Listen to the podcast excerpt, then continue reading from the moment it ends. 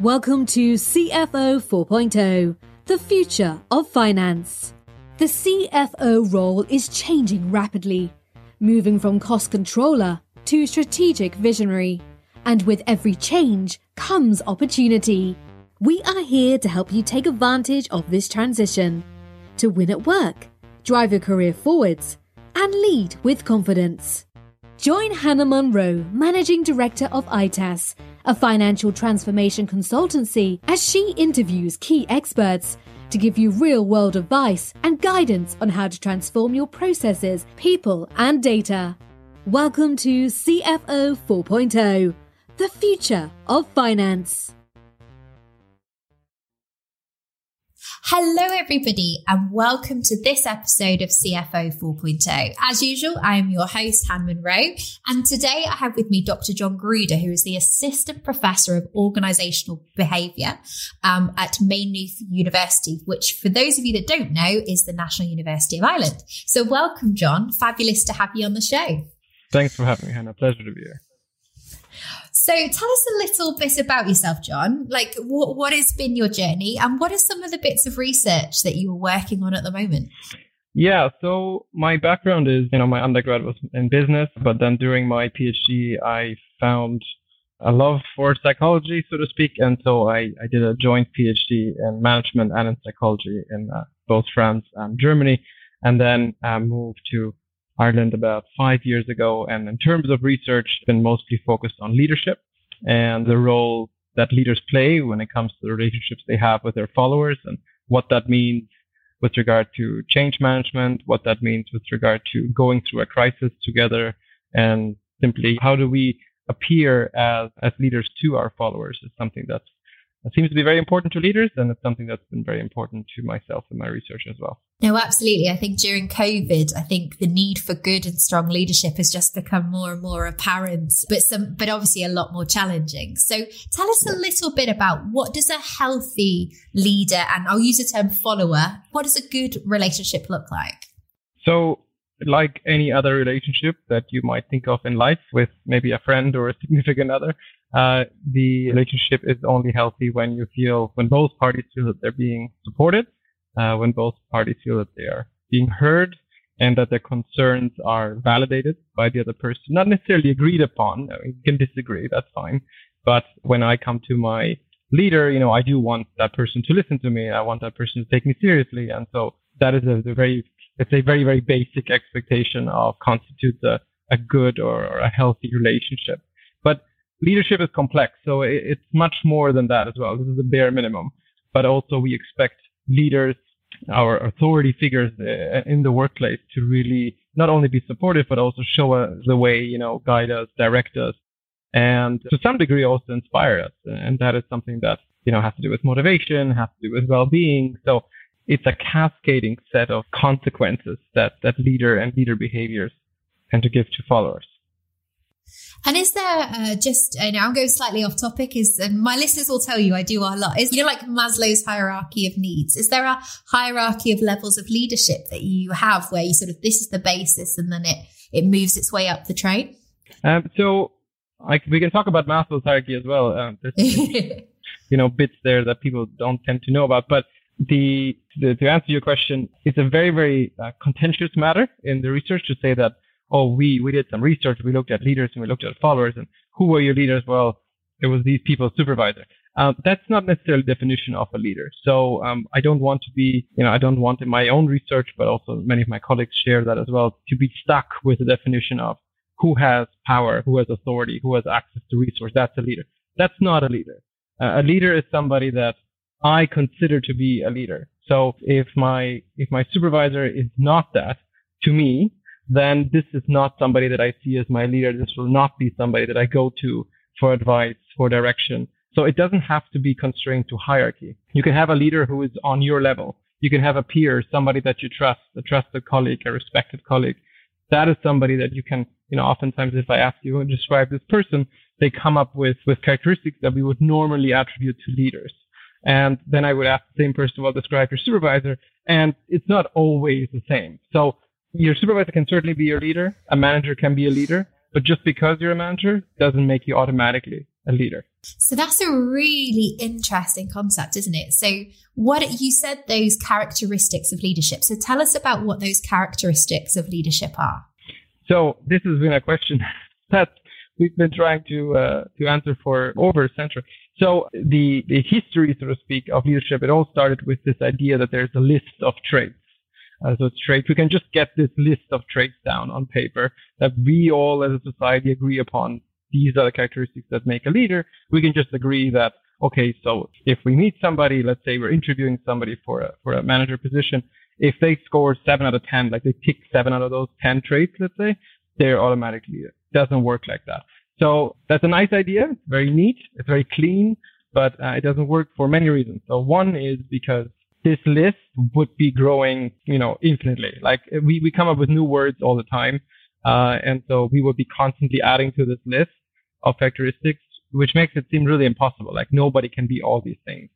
But that's not even the most, um, you know, critical aspect of this idea, but it's rather that your definition of a leader is very different from mine.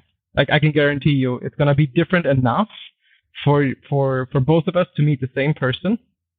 All right. So let's assume we are both working together. We're in the same team, and a new team leader has been assigned to our team, as oftentimes happens, uh, or a new CEO or new CFO, right? And and then we meet this person. Um, depending on what my definition is of a leader, what my mental image is of an ideal leader, which is a product of many, many different things. It's a product of my personality. It's a product of early socialization experiences. What prior leaders have I had in my life that you might not have had? Um, those will be the factors that influence my mental image of a leader. And let's assume this person, this new CFO, for example, you know, resonates with me that that, that person seems to be similar enough in terms of behavior to, you know, prior leaders that I've had, leaders that I, I deem to be ideal.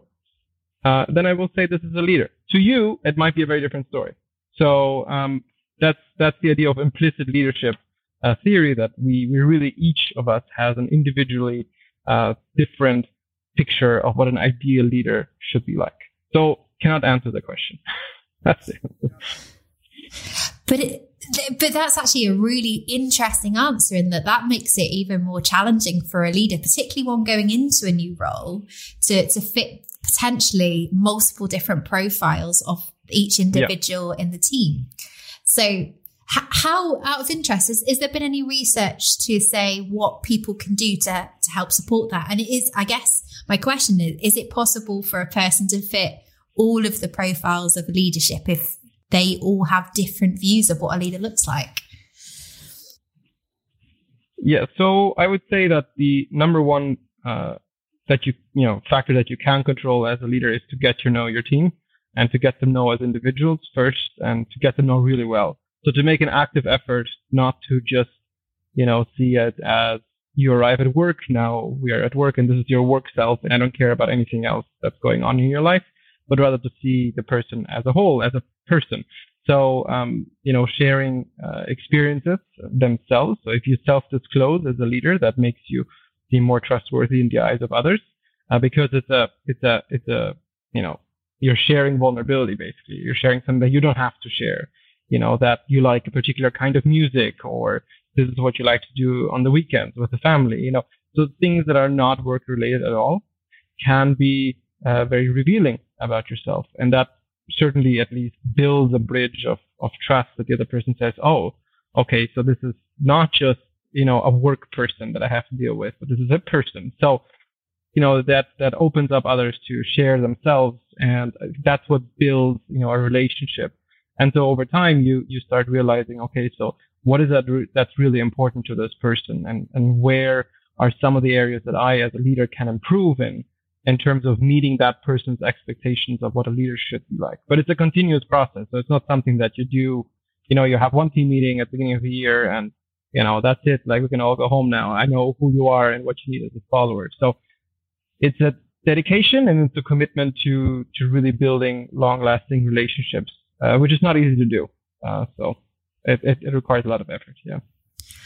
Uh, is there anything else along those lines that particularly those coming into a new role should be thinking about in terms of how to build that leader follower relationship?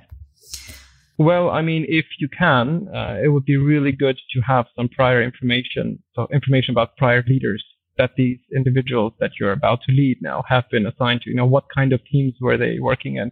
Who was their leader? Can we get a profile on that person? You know, and a profile, I don't mean, you know, where did they study and, you know, how long have they been in the company, but rather, you know, some, some behaviors, you know, uh, so ask other people, you know, uh, I'm about to start leading this team of four followers, let's say, I don't know anything about them.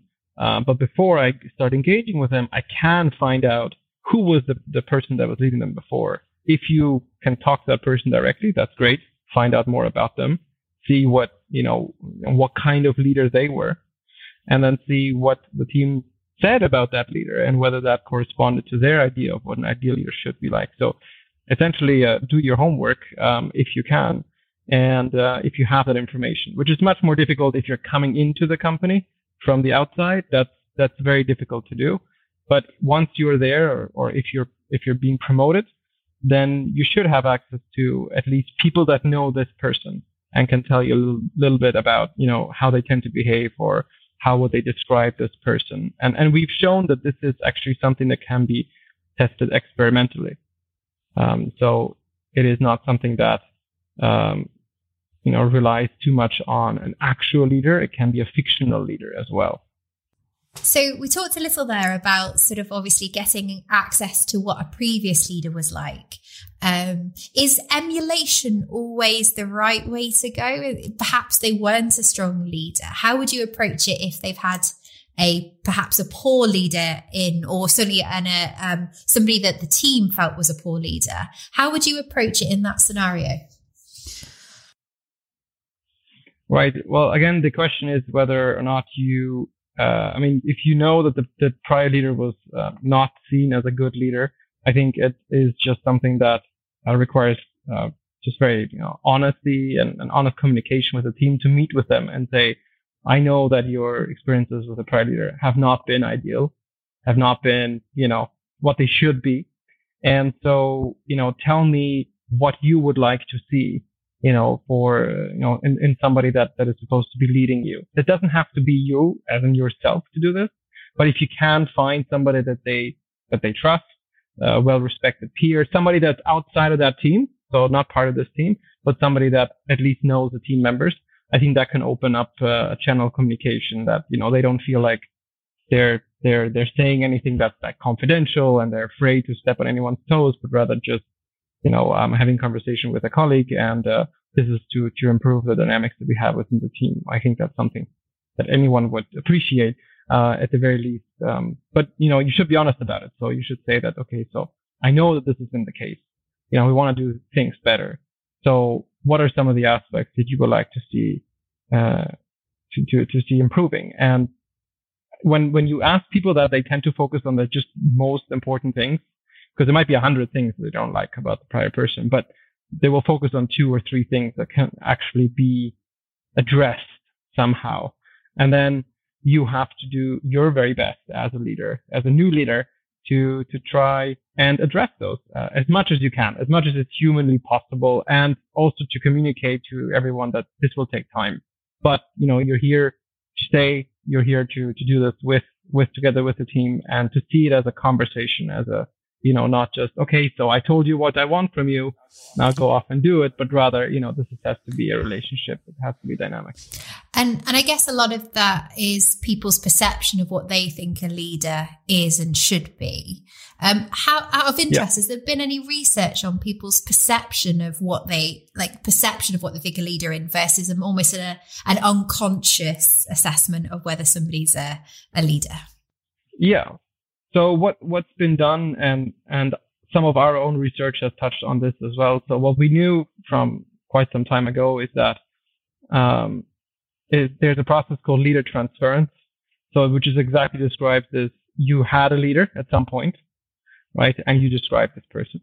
And now you are faced with a different leader, with a new leader. We're giving you a hypothetical scenario where we say, imagine your leader leaves the company, leaves the team, you're assigned a new leader um, you don't know anything about this person, but somebody that you used to work with does. So you go to them and you ask them, can you tell me something about this new leader? Let's call the new leader Bob. Okay. Just, just to have a name just Bob from whatever department you like, right?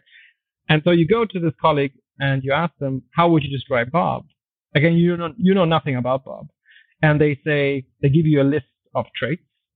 Uh, and essentially what that, that research found, and we used the same kind of experimental setup, was that if Bob reminds you of a prior leader, and if you had a good relationship with your prior leader, then you will expect to have a good relationship with Bob.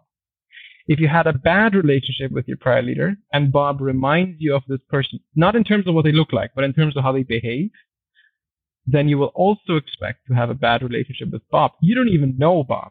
Bob doesn't even exist. Bob is a fictional person, right? And so we know that uh, individuals tend to transfer past relationship, um, you know, uh, characteristics or quality to and turn them into expectations when it comes to future relationships. We do this, by the way, a lot outside of work, but it also works very much inside of the workplace. So what we did in our research is we looked at can we predict how strongly somebody is going to be engaging in this process of transferring past relationship to new relationship expectations. And we find we can actually predict it based on, you know, the relational traits of these individuals, of these followers. So depends on how how much you relied on your prior leader. Maybe you were very anxious and you, you always needed your leader to be close by. If that's the case, you're likely going to expect to, to do that with a new leader as well. But if you're very like self, you know, self-reliant, independent, you just want to be left alone to do your work, then you're less likely to engage in this transference process. And then to make things even more complicated, then we looked at culture and culture seems to play a big role. I mean, national culture seems to play a big role in terms of, you know, what are our perceptions of leaders and, and how do we uh, balance those when it comes to new leaders. And again, these were fictional people. Like they know they're in an experiment. They know this is a fictional scenario. And uh, it's really interesting to see that even in a fictional scenario, these prototypes are activated and people start transferring past relationships to new relationships. So that's a really interesting. So a leader doesn't even have to be real for us to start engaging in that process and seeing them as a leader. And, and in our minds, okay, so Bob is now my leader. Bob doesn't exist, right? Uh, and and we still find the same the same type of transference that, that you would see in you know when looking at actual leaders. That's really yeah, no, that's super interesting because it almost there's there's a point, isn't there, about how you set somebody new into role up for success. Because if you describe yeah. them and their behaviors the same as the previous leader, those that had a good relationship would assume they're going to have a good relationship. Those that perhaps didn't exactly. would have that automatic exactly. assumption and almost like a, a, barrier up. So there's an interesting people, there's an interesting perspective for those that are leading, you know, that are always at the top end of the chain and bringing new leaders in for how they actually describe that person as they come into the organization. Yeah, so that's something that I think top management can do uh, a better job at. Basically, if you want to try to minimize the, the potential fallout from you had a team, uh, you know, and, and of course, the more senior the team, the more drastic the consequences. So if you're looking at a top management team and you replace the CEO, you replace the CFO, right? You just throw this person into, you know, in, into this new environment and it's like, okay, well, hopefully this will work out better but no, you can actually do a little bit more, like uh, find out, you know, how did these individuals in the team see that leader, see that, for example, CFO, right? And, you know, what kind of relationship did they have with that person? Is this new person very similar to that, to that, you know, other person that left the firm? And if so, that might be an issue because if the relationships weren't good before and you're showing them, look here, this is your 2.0, you know, uh, Bob 2.0, right? but it's still Bob, right? like to them at least. So they will just expect, okay, so this is going to be the same, you know, of what we always knew. That's no change. Um, and you're going to automatically have your wall up and say, you know, I, I'm only going to be very super, super professional about this. I'm not going to be engaging with this person on anything that is not work related. Um, and, uh, that makes it very difficult, um, to build a, a relationship of trust, especially in the long term. And you mentioned earlier that the expectations of leadership differ nationally. So by that, do you mean within each yeah. country? So, um, yeah, within within each country or within uh, you know uh, culture clusters. So um, you know, there's there's been a lot of research done, some of it by my colleagues as well, to look at an international, like, let's can we get an international picture of what an ideal leader is like to to you know, employees all around the world. And uh, this is some work that was done, uh, I think, in 2004, uh, which is called the Globe Study, um, and uh, they they did find you know vast differences depending on how far you go culture-wise. Um, that you know with regard to expectations what a leader should be like. So there certainly are differences if you compare, for example, um, you know Mexico and Germany and the Netherlands or even the UK or Ireland. Um, with regard to you know flat hierarchy, um, are you going to be in a team where you know it doesn't matter what your hierarchy is? if you have an idea, it will be heard, it will be respected, it will be listened to. Uh, and that's very much a product of national culture as well. So in, in certain countries, this will never happen. Like, you know, you won't feel comfortable sharing your idea. It wouldn't even occur to you that you are, you're being asked to do this because it's so far from, you know, what the culture or norms dictate you to behave. So there's a large power distance. Whenever there's a large power distance between yourself and the leader, or a authority figure, you're much less likely to to be you know perceived that or to be perceiving yourself as somebody that yeah I can just share my opinion and I won't be you know punished for it. I won't this won't seem awkward to anybody. Um, and we know that this is the case, and you know, in, in some countries you can share your ideas freely, and people will listen, right? And I'd say uh, UK, Ireland, Netherlands, uh, particularly as well. That's very much the case also from personal experience, and I lived in Netherlands. So, um, but in other countries like Germany, you don't have to go that far. You don't have to go all the way to Mexico. Um, that is less less likely to be the case. Um, and so, you know, there are certainly cultural differences, and whenever it comes to expectations of anything, perceptions of anything, culture plays a very big. Now, for the one million pound question. What is the best finance software for your business? Is it A. Sage 50? Is it B. Sage 200 Standard? C. Sage 200 Professional? Or D. Sage Intacct? An impossible question to answer without a lifeline. But we have the perfect lifeline for you. Our free quiz Which Sage product is right for you? Will tell you which product is the best fit for your business in just five minutes. All you need to do is head to www.itassolutions.co.uk and answer a few simple questions. And that's really interesting for those because we work with a lot of CFOs that are lead, leading global teams.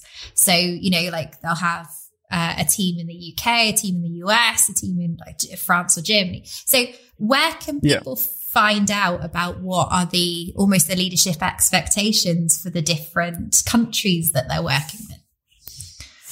So I can provide a couple of links to um, to a couple of dashboards. One of them, so the the Globe study that I was talking about earlier, was based on work that was done by a cross-cultural um, researcher, um, uh, Hofstede, and he he passed away a few few years ago. Um, but he's done some incredible work in terms of looking at just cross-cultural differences, not leadership specifically. And then the Globe study builds on that. So um, I can provide um, a couple links to to some more resources on that, and you can just literally check individual countries uh, and and look at what the expectations are, and see where you might fit in. I mean, just because you are born into a culture doesn't mean that this is the culture that you most closely identify with, because you can also move, obviously, and your parents can move. And if you live in, in several countries, as we now know, many people do or, or have been, that really, you know, makes things even more complex because now you have to ask yourself, you know, okay, do you, what culture do you most closely identify with? I mean, yeah, looking at the country where you spent the most amount of time in is certainly helpful. It's a proxy, but it's not necessarily the right answer. So that's only something that you can figure out for yourself. So if you live five years here and five years there and five years there, you know, which is the, which is the culture identity that you most can relate to uh, as an individual first and then as an employee. Um, but as an employee it gets uh, even more complex because of course you have, like you were saying, these large companies multinational companies, and a lot of them are American, and a lot of them, you know, impose this, well, maybe impose the wrong word, but they embrace this very American organizational work culture, very like professional, and we don't, we, we use first name on a first name basis, you know, with everybody. It doesn't matter if you're CEO or not, things like that, which I, I find very endearing, but might come across as very different, let's say, to, to employees in, in different countries where you have that large power distance. Like, I feel very uncomfortable. You know, I have, I have students who feel very uncomfortable just calling me John. Now, there's, to be fair, there's very few of them, but most of them are very comfortable. But there's some that say, no, I feel very uncomfortable because it's not, you know, in my culture, that's not how you do it. So they always use the full title. And I'm like, you know, it's a little bit, uh, you know, seems a bit strange to me at this stage, but you know, that's fine. So if that's what works for them, that's what works for them.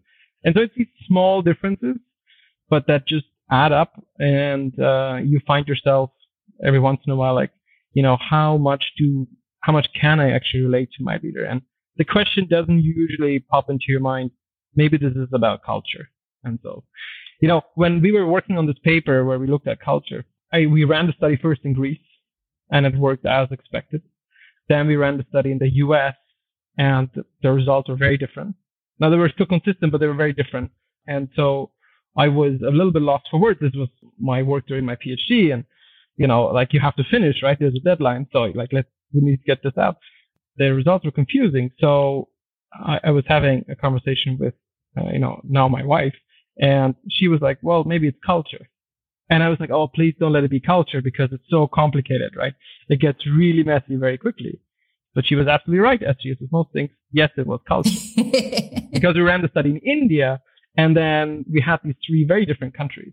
And we found that the cultural norms, how individualistic you're expected to behave, collectivistic you're expected to behave, certainly has an influence on whether or not you're going to engage in this transference of past relationships to new relationships. So it's complex, it's messy, but it's a lot of fun as well. So I think as an individual, if you have some idea as to what is the culture I relate to most, and that can change over your lifetime, I think it will if you keep moving around, then that is something that will hopefully be helpful in helping you understand your own perceptions of others, be it, be it leaders or be it anybody else, really.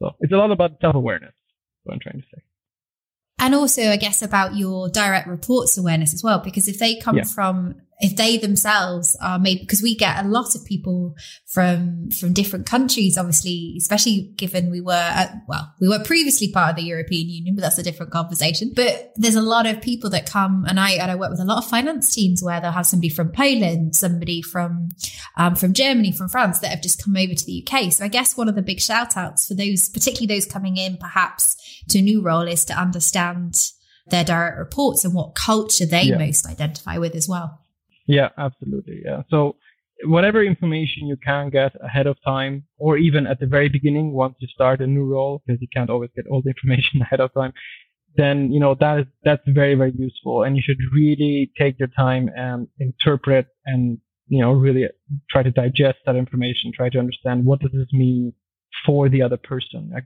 try to understand their viewpoint okay so they come from this culture it doesn't mean they automatically think like the average average citizen. Uh, average means statistically the average, whatever the average is, uh, perception of what a leader should be like. They might have a very, very different idea of what a leader should be like because they live, you know, let's say that person is German, right? And then they live, I don't know, 10 years in Brazil and then, you know, four or five years, uh, in the US. It's going to be a very different idea of what a leader is. I can almost guarantee you, right? So, um, this person might not come across as very, uh, very German in terms of their expectations and their perceptions of things. So it, it really depends on not so much, you know, what's your passport, right? Where do you come from, but rather what do you identify with the most in terms of a culture.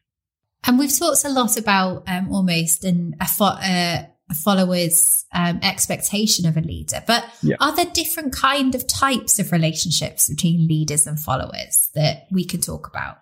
Yeah, so the the most traditional way of thinking about leaders and followers you know, especially as a leader, is I want my followers to follow me. Like that's the bare minimum. This is what I want, right? So actually, when you're saying this, essentially what you're saying is you want passive followers. You want people to go along with your opinions. You want people to agree with you. And that is not the type of follower that I like to encourage my students to be. And I say teach leadership and to executives and to undergrads, you know, and it's always like, well, how can you be a better leader? Well, in order for you to be a better leader, you have to first understand how to be a better follower because what people tend to forget is you're a leader, sure, but you're also a follower. Like usually you have somebody that you report, right? Even if you're at the very, very top of the organization, you still report to a board. So there's still going to be somebody that checks in and follows up to some degree, less and less regular as you move up the hierarchy, but it's nonetheless there. So if you want to understand how to be a better leader, first understand, you know, how to be a better follower. So leadership through followership. Okay. So the best follower that I encourage my students and anyone that's willing to listen uh, to to be is uh, an active follower. And an active follower is somebody who, sure, they will go along with what the leader thinks is right when they agree, but also they will speak up against the leader and say, no, I don't think that's a good idea because reason A, reason B, C, and so on. But that requires a different caliber of, of a follower, right? Because going along is relatively easy. Being passive, I mean, it's in the word itself, right? You just passive, just don't do anything, uh, and everything will be working itself out. But you know, the, the active follower is really the one that takes on the risk and thinks about what, what is about to be implemented, you know, from top down and thinks about how does this affect me and how does this affect everybody else that works with me and for me? Does this work or does it not? Does it need an adjustment? And then we get to the conversation on psychological safety and do people actually feel like they can speak up at work? Will they not be punished for doing so? Is it a very toxic culture, organizational culture? And all of these variables then flow into this. But if you have somebody that speaks up nonetheless, that's really the follower that you ought to uh, embrace as a leader. That's the person that will create more followers, that will inspire other people to go uh, with your leadership, to go with your decision making. So bringing these people in uh, very quickly, uh, fairly quickly, identifying who they are, and then bringing them into the conversation and making a more democratic, participative leadership most of the time in most industries, this is what will be seen as, you know, favorable outcome. Some industries this doesn't work, right? So you have very like rigid industries where you're like think about the military, right? That that will never happen. So because it's not designed to work like that. So you're not going to have, you cannot have soldiers refusing to do, to implement commands because the whole structure starts falling apart. And then there's other settings as well. When you think of like medical settings, like in surgery room, right? there's not going to be a debate on how things are. There's not going to be a discussion, but it's going to be the head surgeon and like things will work out in the way they, they want it to work. That's the process they follow. They dictate what music will be playing in the room, like all of these small um, decisions. But, you know, this is very much a rigid kind of structure. But in most organization contexts, we don't have that. So we, we do see that uh, when a follower speaks up, when a follower disagrees actively, but for good reason, not just because I don't like you. You know, I don't see you as a leader, so I'm going to say no.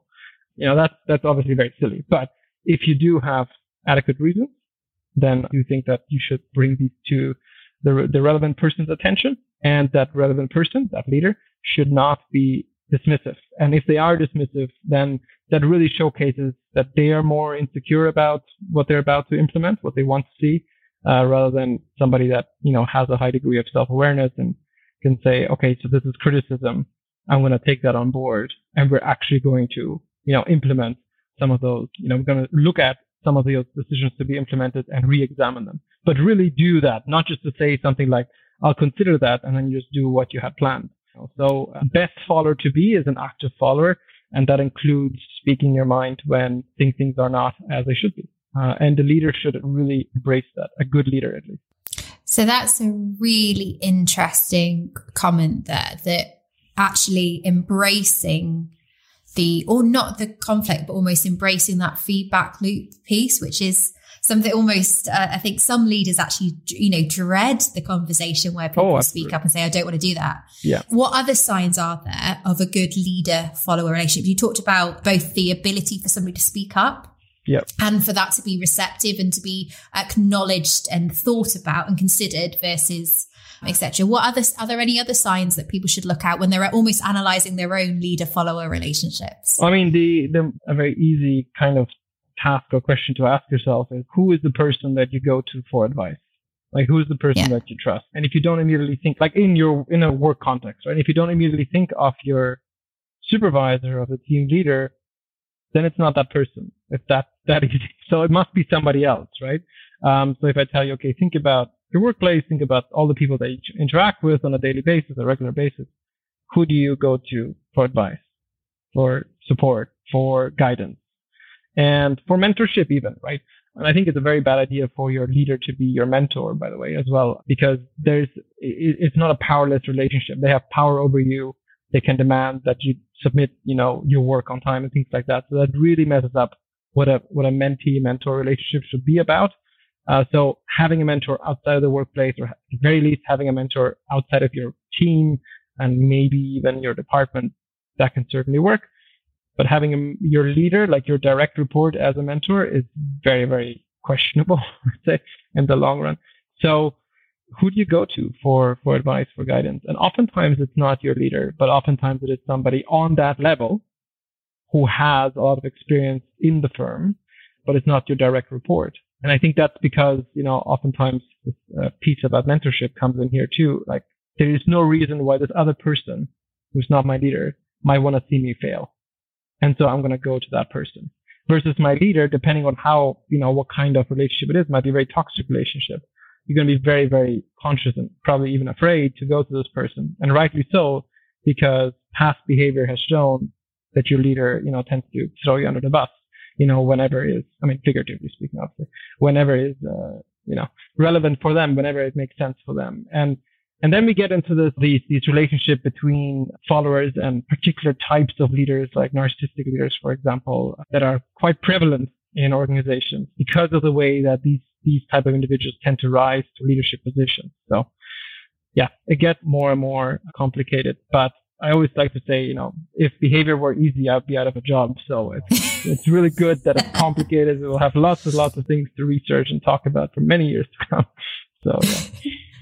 No, absolutely. And uh, to be honest, I think that we've gone slightly off from what we originally uh, talked about in terms of the topic, but it's been fascinating. So the one thing I just do want to pick up because I thought it was a really interesting comment is you said that leaders and mentors are very different things. Yeah. So could you explain to us what is the difference between a leader and a mentor? Um, and yeah, so that, yeah, I think that's so, a really interesting concept.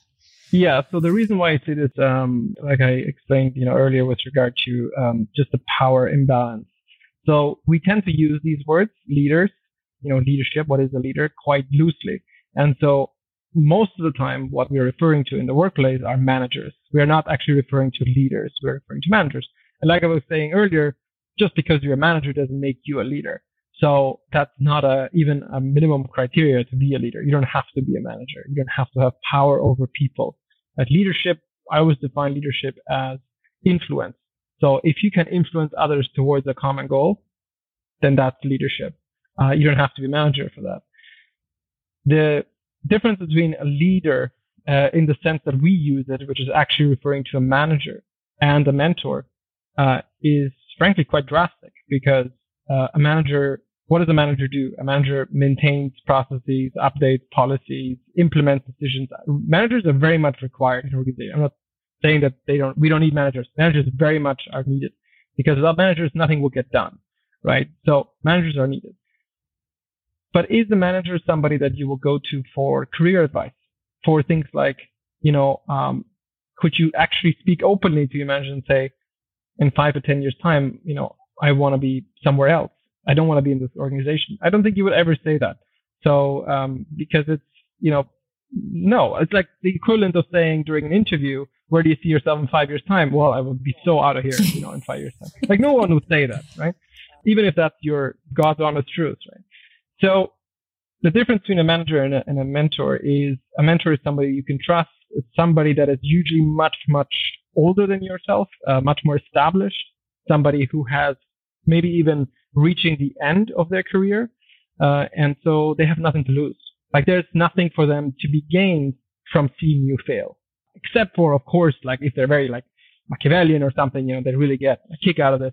But there's very, very few individuals, luckily, that, that are like that. So that's a positive news.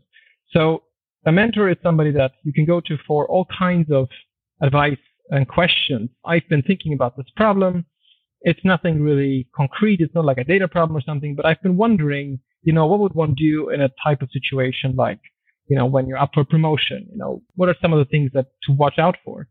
I'm not sure if I will go to my manager for that and expect them to actually give me the answer or be able to tell me from their experience.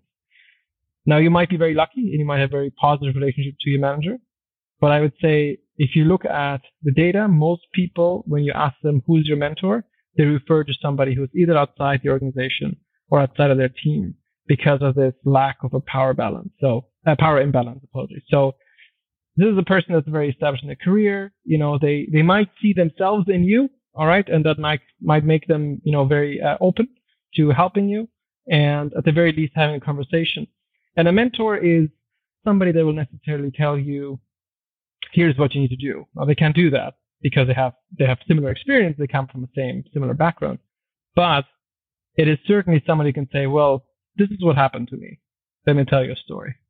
And you tell the story, and then it's up to you to make sense of that. Think about, okay, how does this apply to me? And most of the time, you know, when it is something that not necessarily they did right, but something they did wrong, so they have to be open to being able to share that with you as well. Like here's here's a moment where I messed up, right? And I think you can learn from that. So that's what I'm telling you. Again, I don't think many managers would do that. Uh, in terms of when I say the data shows, that doesn't mean that there aren't managers that are not seen as, as mentors. Of course, they can be. But most of them, like the vast majority of them, like over 90% of them, uh, of individuals say their mentor is somebody outside their team, at the very least outside their team. So that includes their manager.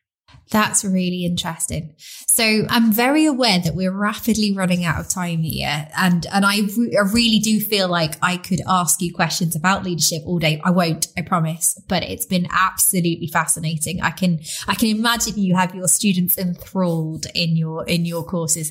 So, but just because obviously the the topic that we have very much covered today is all about how do you build and develop the right kind of leader follower relationships? How do you set yourself up for success as a, a, either a new leader or a leader already in the team? So what are your top tips for, for doing that, for, for being both seen as a strong leader by both your, obviously your direct reports, the people that you are leading, but also as being as a strong member of the team from the people that you report into?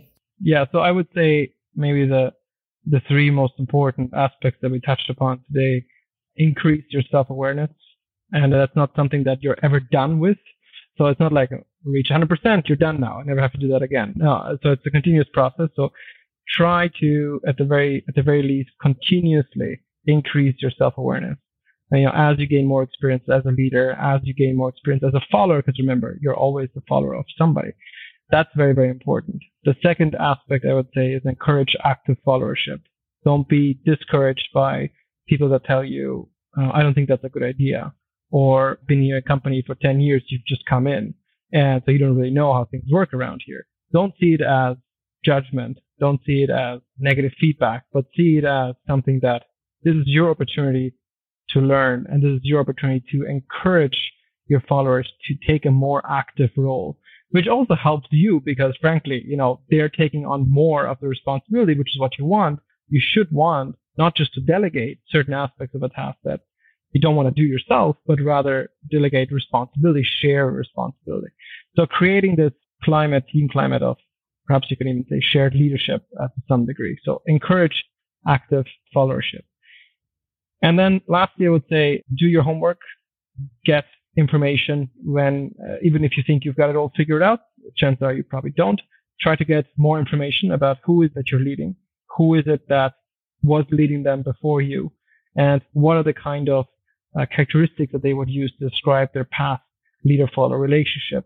Try to identify that either from them directly having that conversation or indirectly through other people that might know your team members. Do your homework, get that information, interpret it, and try your very best to address it. And when you address it, uh, do speak honestly and, and directly with them. Don't beat around the bush, you know, really go for it and make a commitment that you are going to do better.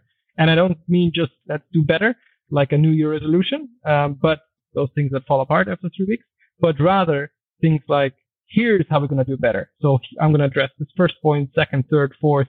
You know, your, your prior manager maybe didn't really take the time to do regular team meetings, that's going to change, right? That's something very concrete that you can change. more one-on-ones. You know, that's something that during the pandemic, especially, it's something that we've lost. We've lost this, you know, walking down the corridor in the office and just popping into people's office like, hey, how's it going? Right? Uh, and it's just that's a one-on-one actually. Now it's an official meeting on Teams or on Zoom, but that's very much required because to show presence and to show that you care uh, as a leader. And the best way to do that is, of course, to check in on your employees, not with something that they work they need to do, but rather, hey, how's it going? Because I care enough to ask you this question because I genuinely care uh, about making sure that you know you are actually keeping well and that things are okay. And is there something that I can do to make your work life a little bit easier? So sorry, that was a very bit long, but essentially it's three points. So yeah. no, that's brilliant. And I think for any of those those leaders out there listening, I've certainly learned a lot about how leaders can behave in a way that actually drives it. And I was also fascinated to understand about both the global differences, but also about the impacts that when you're going into a new role that you can have both, you know, by what is said before you even go into it. It's, it's, it's amazing to learn about that perception piece. So thank you so much, Jon. I'm hoping that all of our listeners, and I'm sure they have, have got as much out of it as I have. It's been an absolute pleasure to speak to you today. Oh, likewise. Thank you so much, Hannah, for having me. Absolute pleasure. So, if people want to learn more about obviously your research and the work that your university is doing, or perhaps even just about leaders and followers and building those strong relationships, what's the best place for them to go? What resources can you recommend? So I will provide a couple links uh, with regard to culture and how culture impacts leadership, and I'll put those maybe in the show notes, and um, yeah. also include a link to my uh, university website. And otherwise, you know, for any other type of questions, you know, always feel free to reach out to me on on LinkedIn, just Jon Gruda, J O N. You'll find me, connect with me, and just ask away basically, and we'll keep the conversation going. Brilliant. And for those that uh, would like to, I'll pop in a link as well to Jon's profile. So, and it's, yep. um, he's been an amazing source of information. So I certainly will be keeping a close eye. So thank you again, Jon. And uh, yeah, um, and to all of our listeners, I'm sure you will join me in saying a massive thank you to Jon for his, uh, his insight today. It's been really fascinating. Thanks so much for having me, Hannah. So, for me, one of the most important things about any transformation project is the partners that you work with. And whilst I'd love to list off a whole host of reasons why ITAS is the perfect partner for your transformation project, why don't I let our customers do the talking for us? One really good thing working with ITAS is it's dramatically reduced my blood pressure. um, obviously, an account system is critical to uh, anyone's business. So innovation data, without that, like every company, we couldn't function as a company. So, you know, it's one of the most critical pieces of software and any sort of vulnerability we have with that sort of keeps you awake at night. And now working with ITAS, I don't have any concerns about our account functionality and our account system and the usability and all of that. Working with previous partners, um, I've got some grey hairs and uh, sleepless nights from that, as I say, because it's so critical. So, been an absolute pleasure, and know, long may the relationship continue.